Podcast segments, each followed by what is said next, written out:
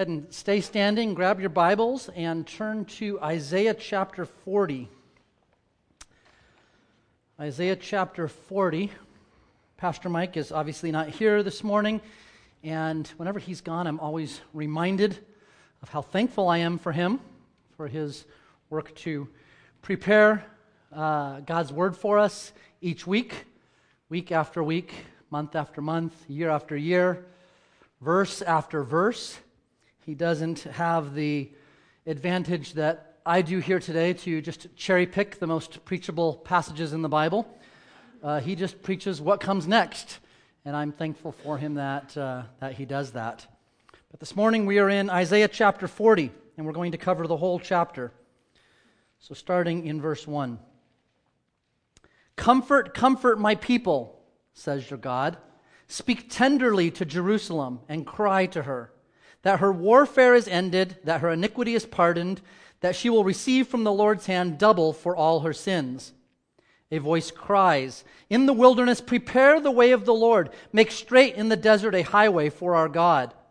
Every valley shall be lifted up, and every mountain and hill be made low.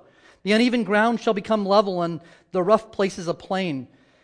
And the glory of the Lord shall be revealed, and all flesh shall see it together. For the mouth of the Lord has spoken." A voice says, "Cry," and I say, "What shall I cry?" All flesh is grass, and all its beauty is like the flower of the field. The grass withers, the flower fades, when the breath of the Lord blows on it. Surely the people are grass. The grass withers, the flower fades, but the word of our God will stand forever. "Go on up to a high mountain, O Zion, herald of good news. Lift up your voice with strength, O Jerusalem, herald of good news. Lift it up, fear not. Say to the cities of Judah, 'Behold your God.' Behold, the Lord God comes with might, and his arm rules for him. Behold, his reward is with him, and his recompense before him. He will tend his flock like a shepherd. He will gather the lambs in his arms. He will carry them in his bosom, and gently lead those that are with young. Who has measured the waters in the hollow of his hand, and marked off the heavens with a span, enclosed the dust of the earth in a measure, and weighed the mountains in scales, and the hills in a balance? Who has measured the Spirit of the Lord, or what man shows him his counsel? Whom did he consult, and who made him understand? Who taught him the path of justice, and taught him knowledge, and showed him the way of understanding? Behold, the nations are like a drop from a bucket, and are accounted as the dust on the scales. Behold, he takes up the coastlands like fine dust. Lebanon would not suffice for fuel, nor are its beasts enough for a burnt offering. All the nations are as nothing before him. They are accounted by him as less than nothing, an emptiness. To whom then will you liken God, or what likeness compare with him? An idol? A craftsman casts it, and a goldsmith overlays it with gold and casts for it silver chains. He who is too impoverished for an offering chooses wood that will not rot. He seeks out a skillful craftsman to set up an idol that will not move. Do you not know? Do you not hear? Has it not been told you from the beginning? Have you not understood from the foundations of the earth? It is he who sits above the circle of the earth, and its inhabitants are like grasshoppers, who stretches out the heavens like a curtain and spreads them like a tent to dwell in, who brings princes to nothing and makes the rulers of the earth as emptiness. Scarcely are they planted, scarcely sown, scarcely has their stem taken root in the earth, when he blows on them and they wither, and the tempest carries them off like stubble. To whom then will you compare me, that I shall be like him, says the Holy One? Lift up your eyes on high and see. Who created these? Who brings out the host by number, calling them all by name, by the greatness of his might? And because he is strong in power, not one is missing. Why do you say, O Jacob, and speak, O Israel, my way is hidden from the Lord, and my right is disregarded by my God? Have you not known? Have you not heard? The Lord is the everlasting God, the creator of the ends of the earth. He does not faint or grow weary. His understanding is unsearchable. He gives power to the faint, and to him who has no might he increases strength. Even youths shall faint and be weary, and young men shall fall exhausted. But they who wait for the Lord shall renew their strength. They shall mount up with wings like eagles. They shall run and not be weary. They shall walk and not faint." Lord, thank you for your word to us. Thank you for a picture of who you are. God, I pray that you would use your words this morning to paint an ever clearer picture to each of us as to who you are, and in that, that we would love and trust and follow you more. We pray this in Jesus' name. Amen.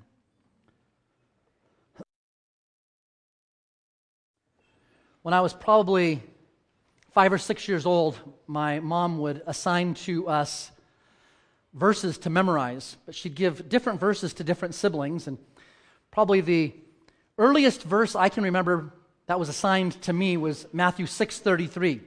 But seek first the kingdom of God and his righteousness, and all these things will be added to you.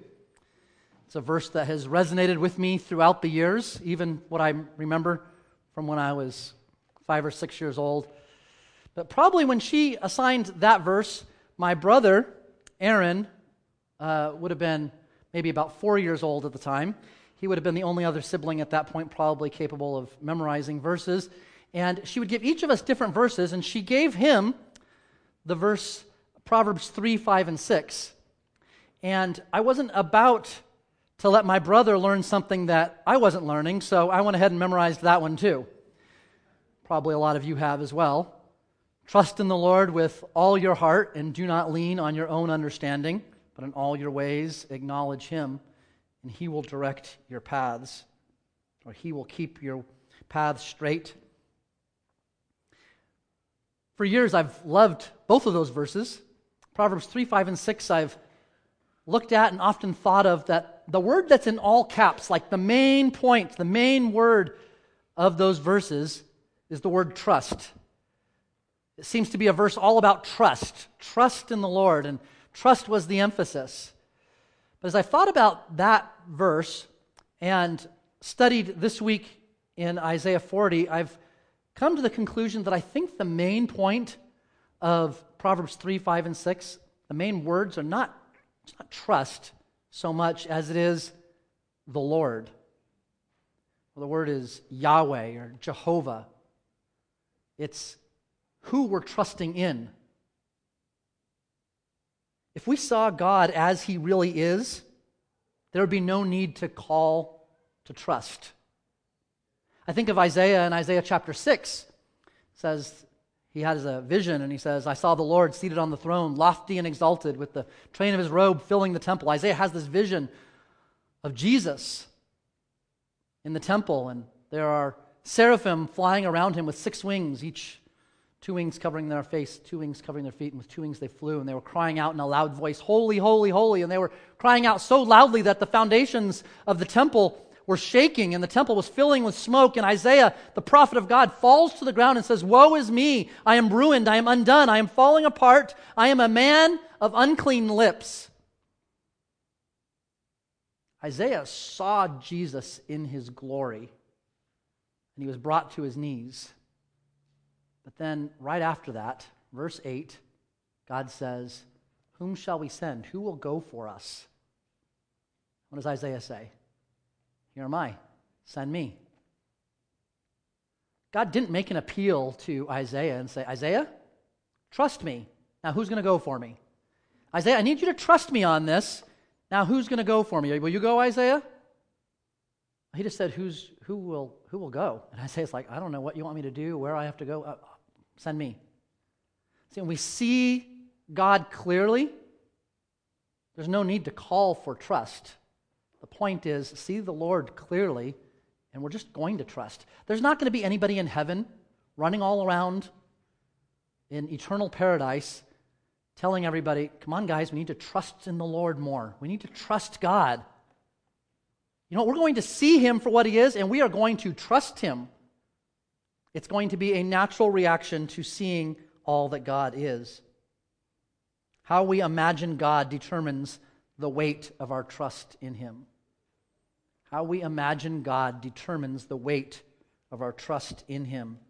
Now, the word imagine might not sit right with you. Some of you may flinch when I say that. I don't mean to imply that you can make up or imagine your own version of God. He is as he is, but our capacity to fully understand him with our limited logic and intellect brings us to the point where we want to try to understand him as truthfully as, truthfully as we can, and we have to go to the very edges of our imagination, our, our, our stretching to try to understand him. How we imagine God determines the weight of our trust in him.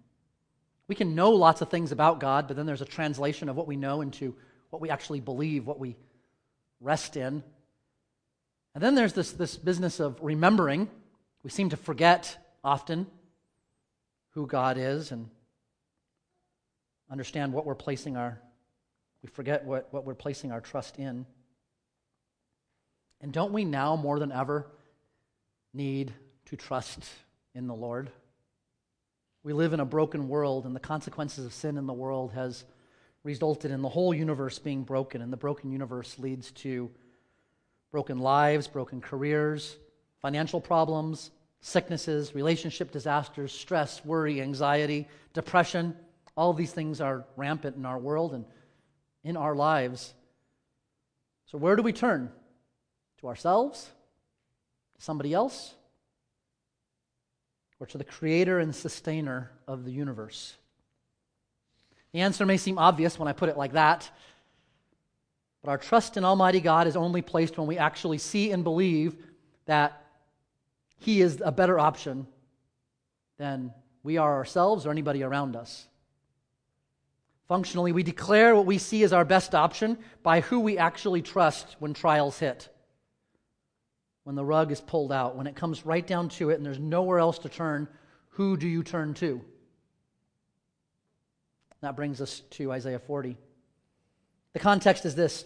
Chapter thirty-nine, Isaiah prophesied that Judah would be going into exile, becoming captives of the Babylonian Empire. And there at the end of chapter thirty-nine, Isaiah prophesied and said, "Behold, the days are coming when all that is in your house and that which your fathers have stored up till this day shall be carried to Babylon.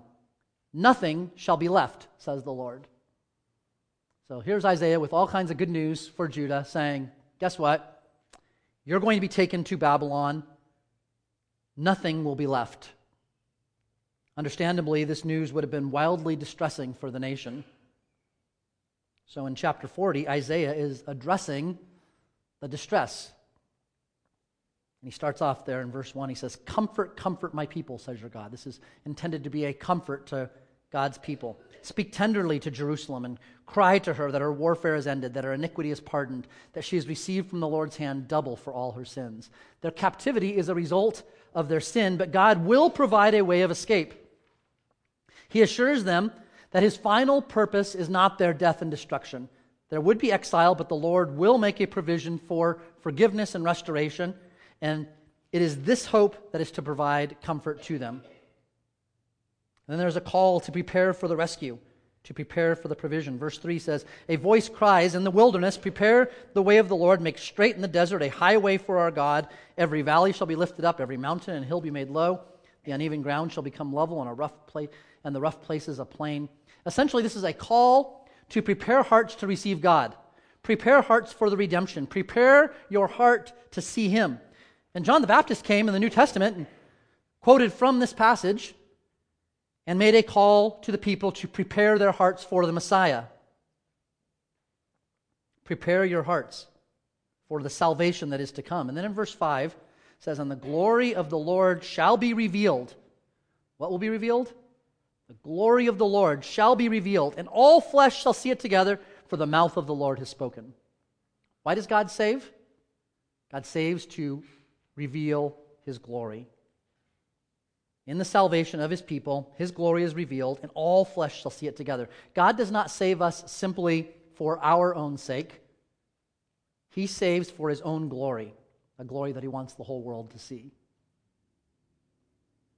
It's a really important factor in our world today. There are those who are preaching contrary to this in many churches across America and around the world. There are those who would preach that Jesus went to the cross not primarily because of sin, but in order to show you how valuable you are. I don't have any other way to put it other than to say that's a false gospel. Jesus went to the cross to save people, but he went to the cross to save people to show how great he is. to show how worthy of praise he is, to display his glory. The cross is about the glory of Jesus. We are saved, and we desperately need to be saved, and he loves us immensely, eternally, beyond our comp- comprehension.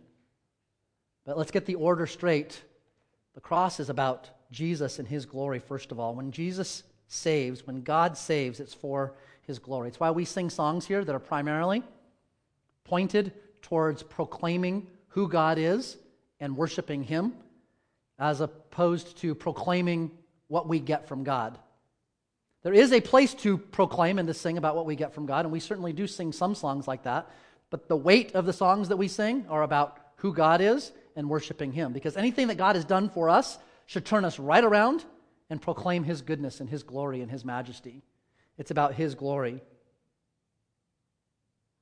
then continuing in verse six, Isaiah sets up a contrast that becomes really important for the rest of our time here. He says, "A voice says, 'Cry,' and I said, 'What shall I cry?'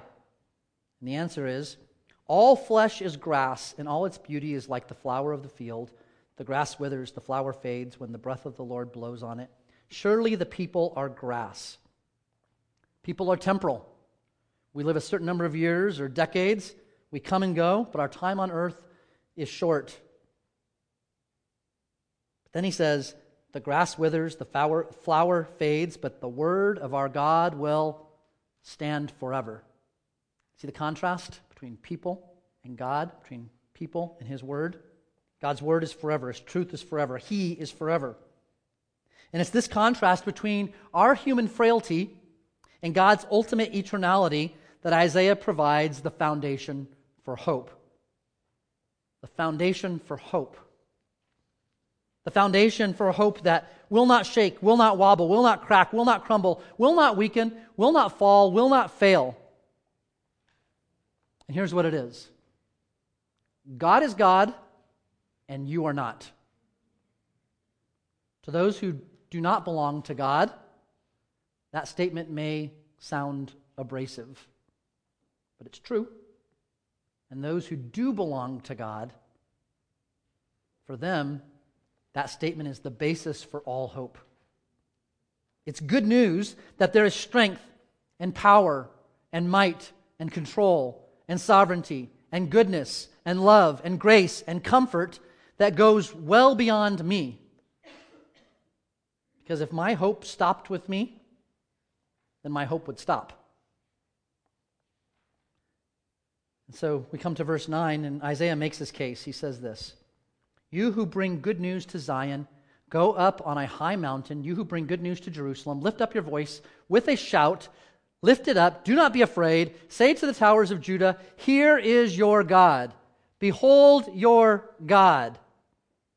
Shout it out. Behold your God. And then he starts to tell you about your God.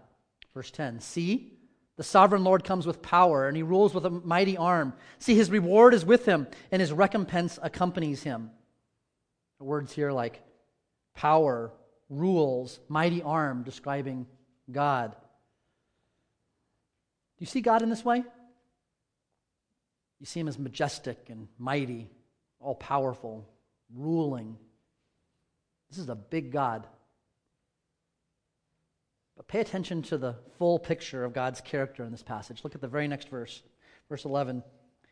"He tends his flock like a shepherd. He gathers the lambs in his arms and carries them close to his heart. He gently leads those that have young." It's the very next verse after power and ruling and um, mighty arm. The very next verse, it says that he's tending the flock like a shepherd. He's gathering lambs in his arms, close to his heart. He's gently leading. You see God in this way? You see him as gentle and loving and caring, personal. I think we all have an inclination to gravitate toward one perspective or another in how we see God. Big, strong, powerful, ruling, or gentle, loving, caring, personal. Have a full picture of God's character. See him for all that he is. Whatever side is, is less natural for you, work to see that side of God and develop that view of God in your, in your study of, of his word and in your relationship with him. If you tend to see him as big, strong, powerful, and sovereign, make sure you also see him as loving, caring, personal, gentle. And if you see him as loving, caring, personal, and gentle, work to see him as big, strong, powerful, and sovereign. Have a whole picture of God. Isaiah lays out both sides of God right from the beginning here. And then he continues, focusing now on the majesty and greatness and bigness of God. And verse twelve, here is your God. He goes on and he says, who has measured the waters in the hollow of his hand? Now, God doesn't really have a hand. He's not, God's not physical. But Isaiah is trying to help us get an understanding of who God is, how God is. And so he, he gives this picture. And so imagine you're standing at Newport Beach and you're you're standing out on the on the beach looking out toward the Pacific Ocean. And this massive hand comes down from the heavens and scoops up the entire Pacific Ocean in the palm of his hand and holds it. God measures the ocean in his hand. In the same way that you might scoop up water from the sink in the morning to wash your face, God scoops up the waters of the ocean to measure them. It's a picture of the, the grand scale of God. God is God, and you are not. Isaiah continues and says, or with the breadth of his hand marked off the heavens. He measures the heavens with the span of his hand. This next week is the draft for N F L football, and scouts have been working for months evaluating all the players, especially the quarterbacks, and they want to know everything about each one of them. They want to know their height and their weight and how much can they bench and how far can they jump, how fast can they run the forty. But with the quarterbacks especially, they want to know one thing. They want to know what's the span of their hand. A bigger hand can hold the football better and can th- theoretically throw a football better. And the difference of a half inch or an inch in the span of a quarterback's hand can make a big difference. God's hand spans the entire universe. I don't know about you, but it just seems a little silly to me to be thinking about these scouts worried about an extra half inch on a quarterback's hand when compared to the size of God's hand. He uses his hand to measure the span of the universe. God is God, and you are not. Who has held the dust of the earth in a basket, or weighed the mountains on the scales and the hills in a balance? God puts the dust of the earth in his little measuring cup and taps it down. He measures all the dust of the earth in that way. He weighs the Rocky Mountains and the Alps on his bathroom scale. It's all like household chores. It's routine. It's not a great feat. He created it all. He holds it all. He measures it all. He weighs it all. And Isaiah is using this language to make the reader feel small. The whole universe is small for God. The whole universe is small for God. How much smaller are you? God is God and you are not. Who can fathom the Spirit of the Lord or instruct the Lord as his counselor? Whom did the Lord consult to enlighten him? And who taught him the right way? Who was it that taught him knowledge or showed him the path of understanding? God cannot be fully understood. He cannot be instructed. He cannot be taught. He cannot learn. He does not use focus groups. He does not misunderstand. He does not get confused. He knows all. He understands all. He has all wisdom. He has all insight. He cannot be intimidated. He cannot be manipulated. He is not subject to opinion polls. He's not subject to approval ratings. He does not have rivals. He does not have needs. God is God and you are not. And he continues in verse fifteen. He says, surely the nations are like a drop in a bucket. They are read, regarded as dust on the scales. He holds the oceans in his hands. And then if you were to put them in a bucket and and uh, were to measure the, the people of the earth, they'd be like a drop in that bucket. seven point three billion people on earth are like a drop in God's bucket. He holds the oceans and the people like a drop of that water. seven point three billion people are like dust, he says. He measures the Himalayas on his scale, and then he moves the Himalayas off, and he puts the Andes on the scale, and he takes that off, and there's a little bit of dust left on the scale, and that dust is like the seven point three billion people on earth. Just a little dust left on God's scale. seven point three billion people. You're one person. God is God, and you are not. He weighs the coastlands or the islands as though they were fine dust. Same with the islands. It's like they're specks of dust, almost as if they could be a nuisance. God is God, and you are not. Lebanon is not sufficient for altar fires or for fuel. Lebanon, the great land of forests where there's an overwhelming abundance of cedar trees, and this is known throughout the Middle East. Durable wood that was desirable for building and for burning. Cedar makes just about the best natural kindling you can get. It splits easily, lights easily, burns hot. Imagine all of this cedar from the forests of Lebanon all piled up into one massive, huge fire as an altar to God. It's not enough. It's not enough. God is God and you are not. Nor its animals, the animals of Lebanon, enough for burnt offerings. All the animals of the forest, not enough to offer as offerings on an altar to God. He is worthy of so much more. God is God and you are not. Before him, all the nations are as nothing. They are regarded by him as worthless and less than nothing. The worth of the whole world is nothing. It's less than nothing. Back in the nineteen eighties, there was a man who had debts that were nine hundred million dollars more than his assets. For those of you who are not accounting majors, that's bad. He was walking down the street in Manhattan one day with a friend, and he saw a homeless man begging. And he turned to his friend and he said, "That man is nine hundred million dollars richer than I am." The homeless man was worth nothing. The other man had a negative net worth of nine hundred million dollars. He was worth less than nothing. God regards the value of all humanity as less than nothing.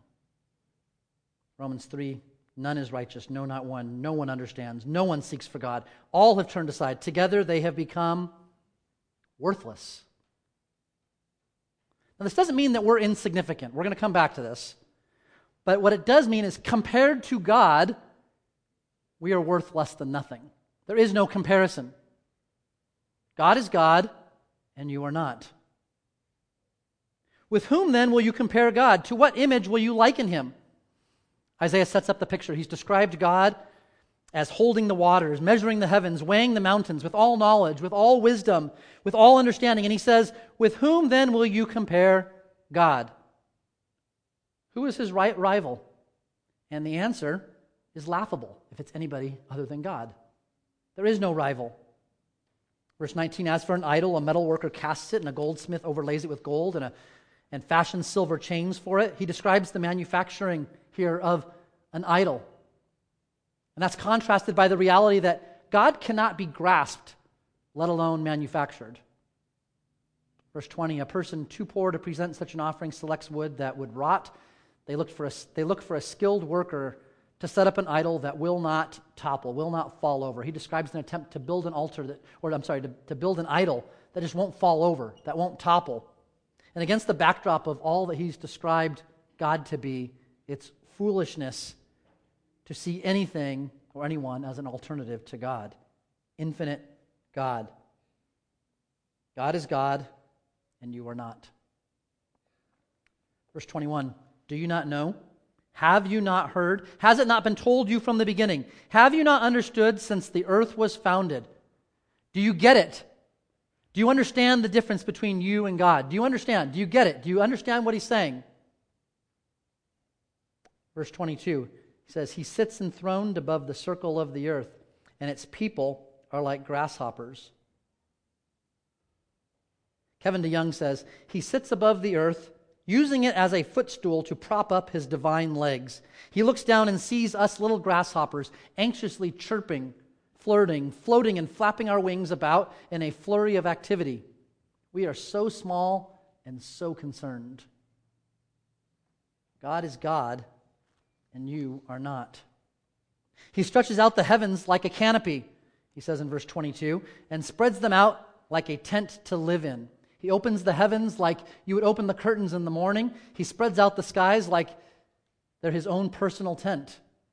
God is God and you are not. He brings princes to naught. He reduces the rulers of this world to nothing. The world's highest authorities are nothing under God's ultimate rule. Kings, presidents, nothing. Governments, terrorist leaders, dictators, nothing. New legislation was passed, passed this week in the California State Assembly. It's going to the State Senate of California, where it very likely will be passed. Depending on who you ask, this legislation could ultimately lead to the banning of the publication and sale of the Bible in the state of California. State assemblies, senates, nothing. They are nothing before God. No legislation can thwart his purposes, his plans, his word.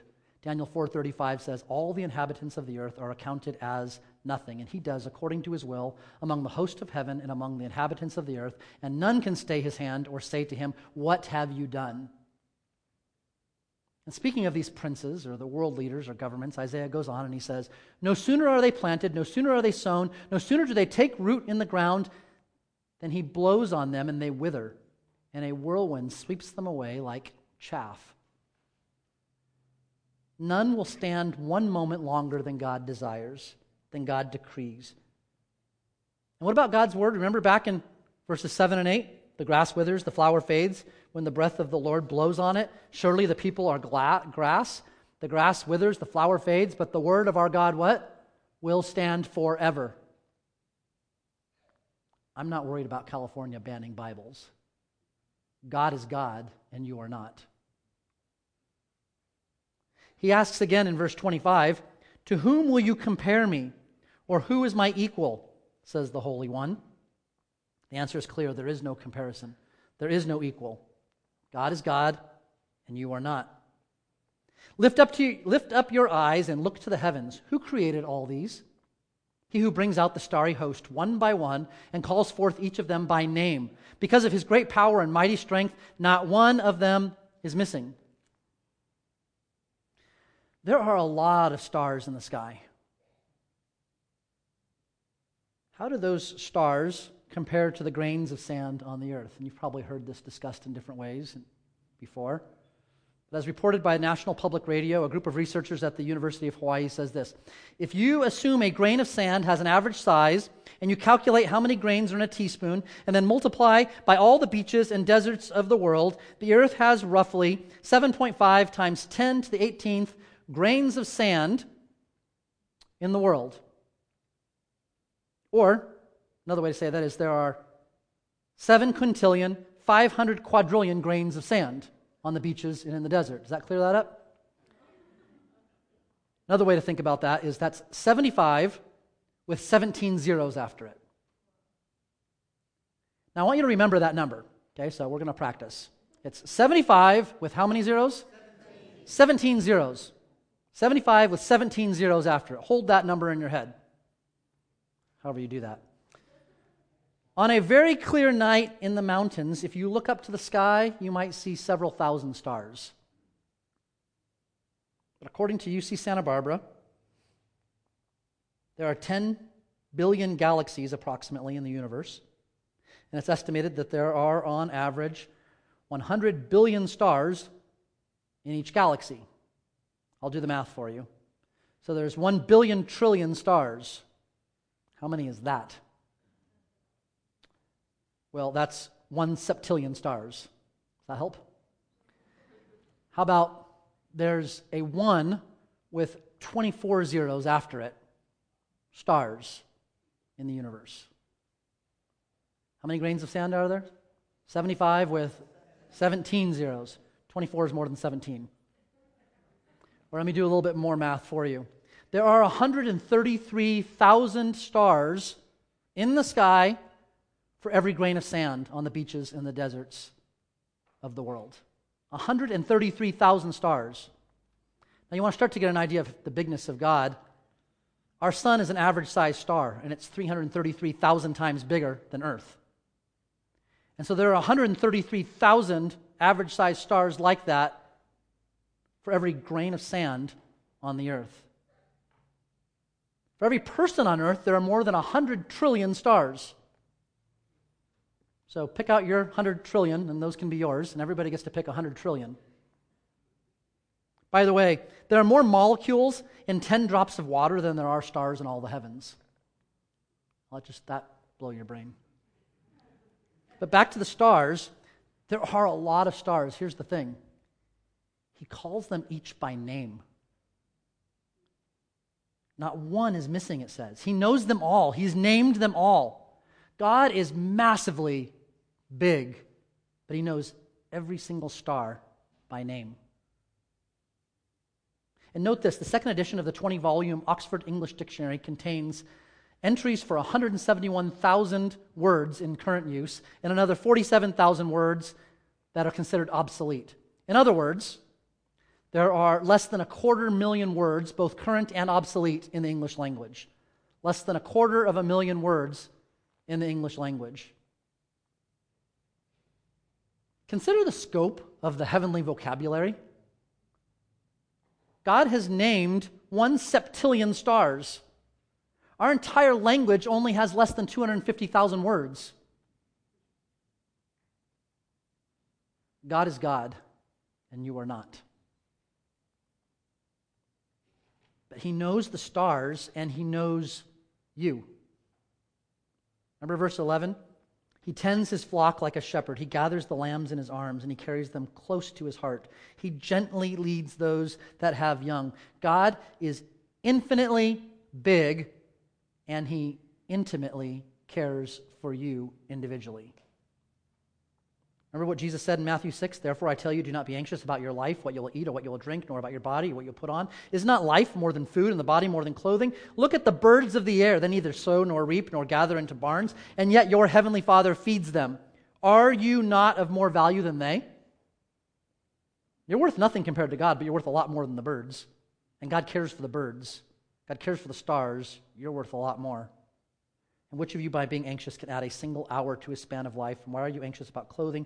Consider the lilies of the field, how they grow. They neither toil nor spin. Yet I tell you, even Solomon in all his glory was not arrayed at like one of these. But if God so clothes the grass of the field, which today is alive and tomorrow is thrown into the oven, will he not much more clothe you? God cares about you. Jesus said in Luke eleven, "Are not five sparrows sold for two pennies? And not one of them is forgotten by God." Inexpensive, cheap sparrows, not one is forgotten by God. How much more does he know you? Why, even the hairs of your head are all numbered. Fear not, you are of much more value than many sparrows. God is massive and powerful, and yet he stoops to know you, to love you, to be intimately aware of every detail of your life, to want the best for you, to care for you. Now, if you're paying attention, this brings up a really big problem. Theologians refer to this as the problem of theodicy. God is massively all-powerful. God is massively good and loving. Bad things happen. Evil exists. Suffering exists. How can God be all-powerful and all-good if there's bad things? If he's all-powerful and he's all-good, he wouldn't let the bad things happen. So if bad things happen, God either must be not all-powerful or not all-good, or he must not exist. It's referred to as the problem of theodicy. There are really good explanations for this when we understand who God is. The Apostle Paul says, "For I consider that the sufferings of this present time are not worth comparing with the glory that is to be revealed to us." Paul draws a comparison between the suffering now and the glory that is to come, and he says they don't compare. And all of this can be summed up, and we can explain this problem of theodicy, and I'll unpack this for a minute, but it's all summed up in one phrase: God is the gospel. God is the gospel. What do I mean by that? Matthew Ma and Alyssa Solano are getting married in just over a month. Just over a month from now, Matthew's going to be standing up in front of a group of people. He's going to be waiting, and Alyssa is going to be walking down the aisle, and Matthew's going to see Alyssa. And I guarantee you, Matthew's going to be very excited. And I can guarantee you what Matthew is going to be thinking in that moment is not, Alyssa's going to make really good dinners. He's not going to be thinking, Alyssa's going to get me great presents for my birthday. He's not going to be thinking, well, at least Alyssa's going to make the bed every day. He's not going to be thinking about what Alyssa is going to do for him. He's going to be thinking, that's Alyssa. I want her. I want to be with her.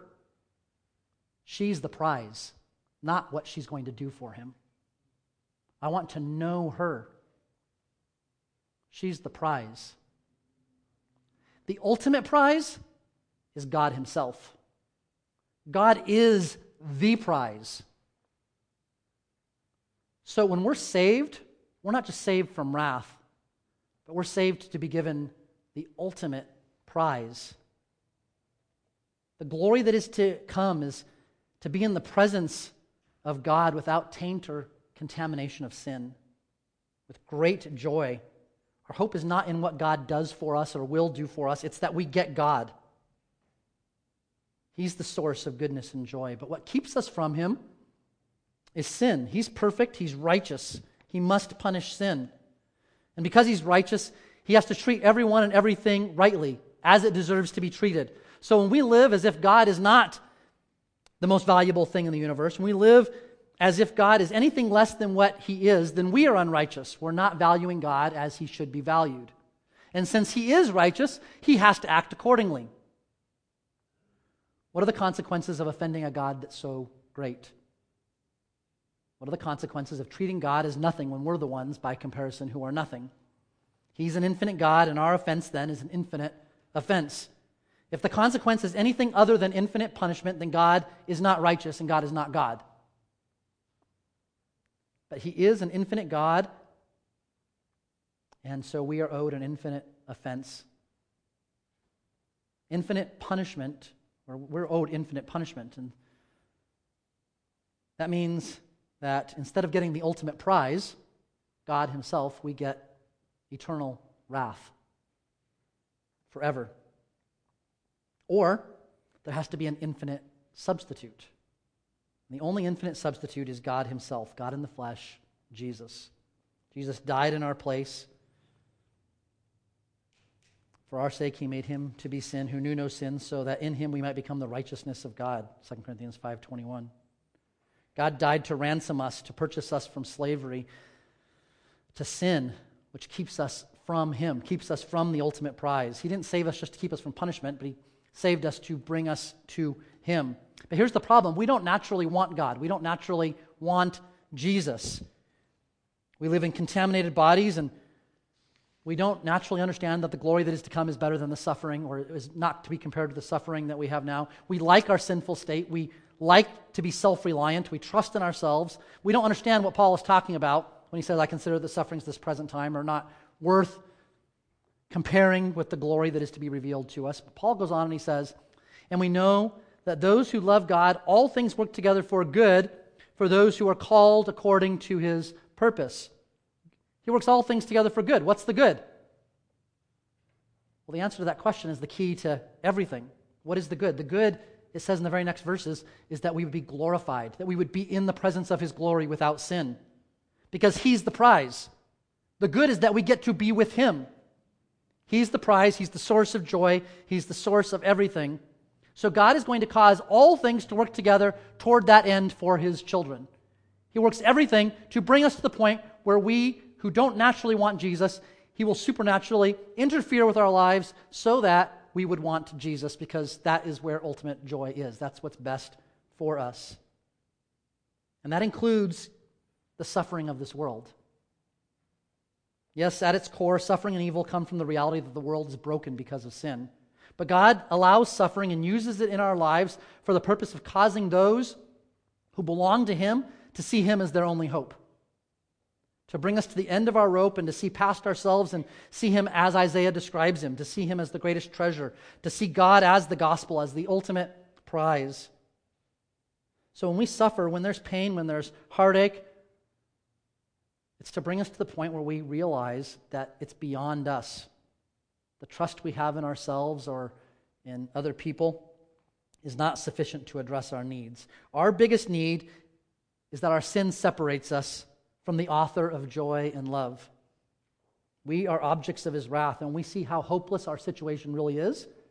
Only then can we see his radical solution. Only then can we embrace Jesus as our only hope, as the one who died in our place to solve our biggest problem. God uses this broken world to drive people to the cross, to cling to him. Back in Isaiah, Isaiah says in verse twenty-seven, "Why do you complain, Jacob? Why do you say, Israel, my way is hidden from the Lord, my cause is disregarded by my God?" You feel that sometimes? God, do you see what's going on here? God, do you see what I'm dealing with? Do you see what I'm going through? God, are you paying attention to what's happening here? Sometimes we may feel like that. He's an infinite God, but he intimately cares about each one of us. And Isaiah comes back hard in verse twenty-eight. He says, "Do you not know? Have you not heard? Don't you know? The Lord is the everlasting God, the creator of the ends of the earth. He will not grow tired or weary, and his understanding no one can fathom. He gives strength to the weary and increases the power of the weak. Even youths grow tired and weary, and young men stumble and fall. But those who wait on the Lord, those who hope in the Lord, not in themselves, not in others, not in another God, but those who hope in the Lord will renew their strength. They will soar on wings like eagles. They will run and not grow weary. They will walk and not faint." Hope in God. The psalmist in uh, Psalm forty-two, he came to a place of despondency in life. His world was crashing around him. And finally, he came to a place where he proclaimed over and over throughout that chapter, Psalm forty-two, over and over, he says to his own soul, he says, "Soul, hope in God." By the way, if you go in the high school room, we have that written across the wall, really, really big. We need to be reminded of that over and over and over again. Soul, hope in God.